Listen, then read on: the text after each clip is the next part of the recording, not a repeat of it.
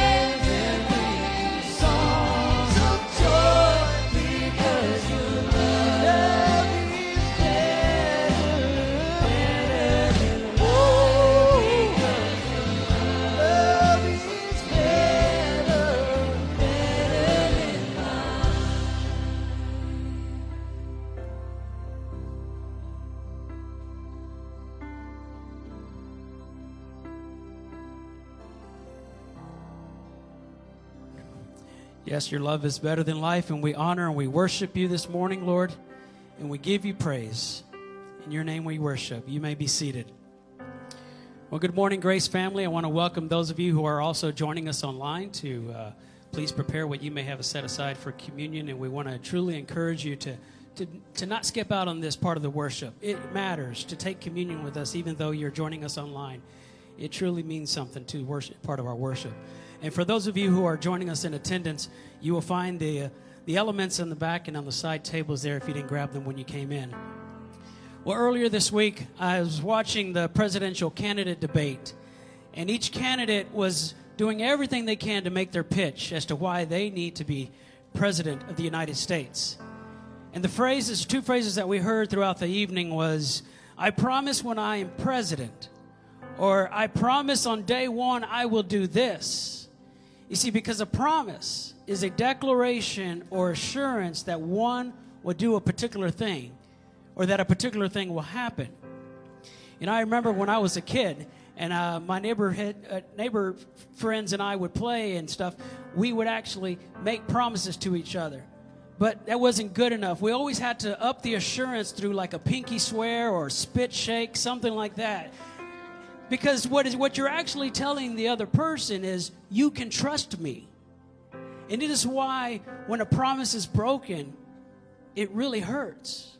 But when a promise is kept to its fullest, it creates a bond and a trust that is unbreakable.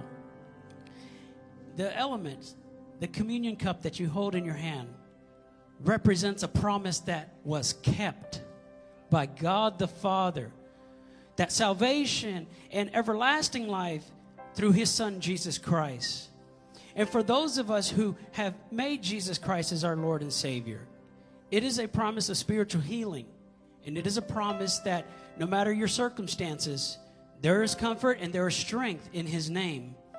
And it comes from Him alone. And of course, it is exactly why when Jesus gave His last breath on the cross, that the curtain to the temple tore in two from top to bottom. And the centurion said, Surely this man was a son of God. And see, our promise as why we take communion is to remember his promise.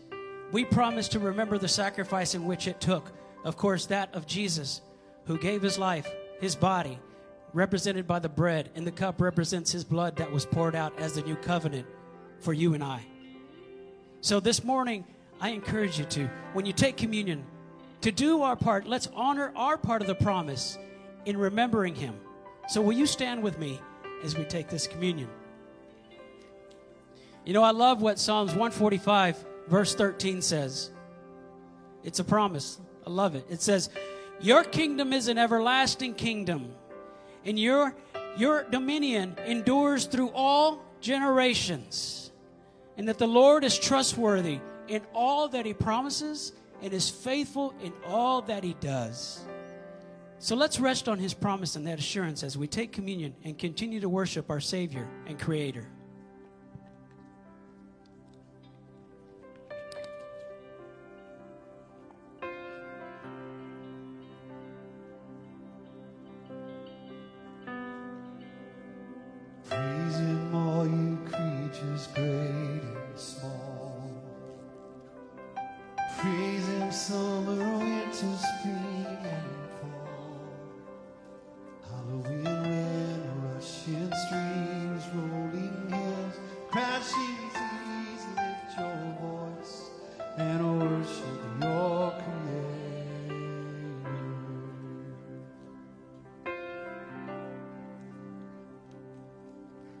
praising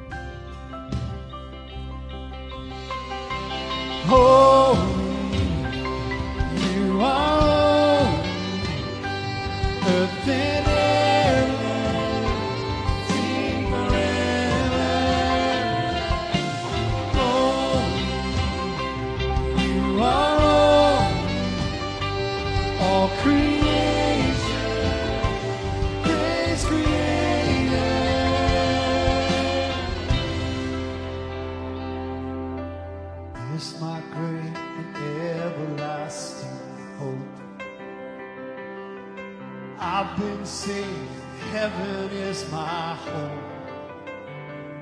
And I can't wait for that day when I see face to face, for I was made to magnify my maker.